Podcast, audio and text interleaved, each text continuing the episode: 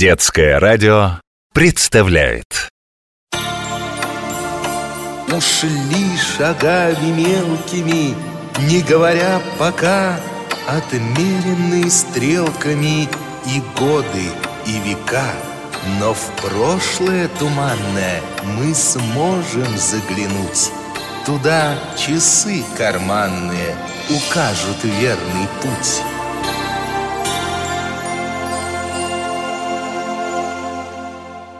Как Марковкин в историю влип. Марковкин, почему тебя вчера в школе не было? А я, это, болел, Марья Ивановна. Как не стыдно. Врать ведь не умеешь, Марковкин Простите, я проспал вчера. Вечером книжкой зачитался и проспал. Ну хорошо, хоть книжкой зачитался, а то болел.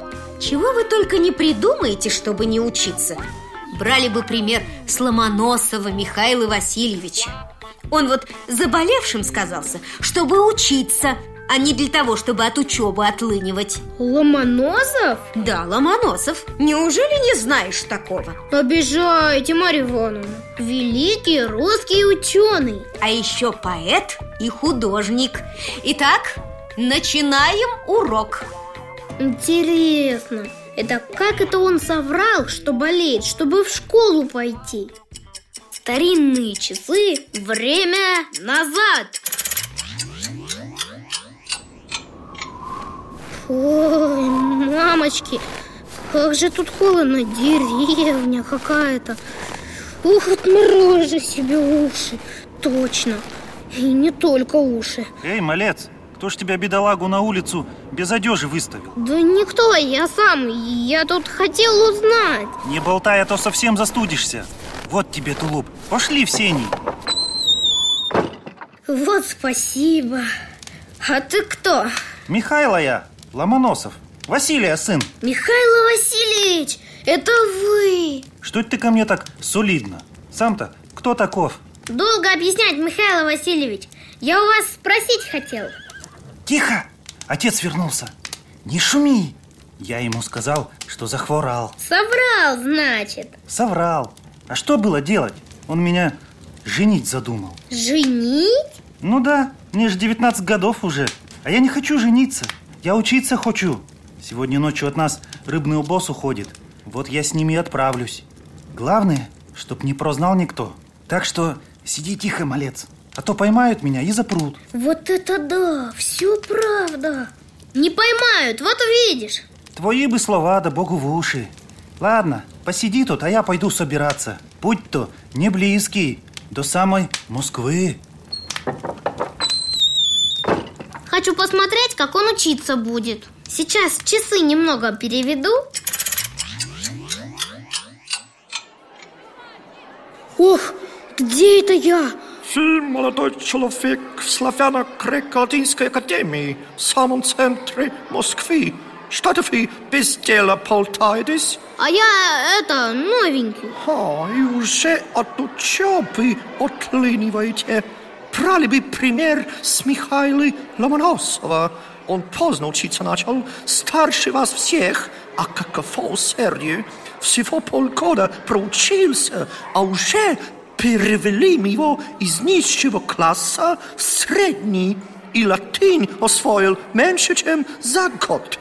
Я задал ему сегодня переводить с латинского. Вот, послушайте.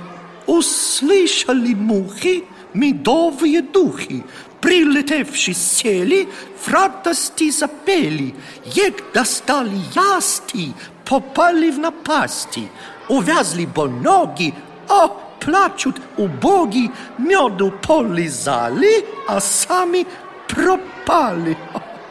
Я ему поставил превосходно. Ну все, мне пора, милостивый государь, и вас прошу в класс. Малец, ты? И не изменился ничуть Откуда? Я ж говорю, долго объяснять, Михаил Васильевич Как вы тут? Ох и трудно, но и интересно Столько всего еще надо узнать. Хватит ли времени?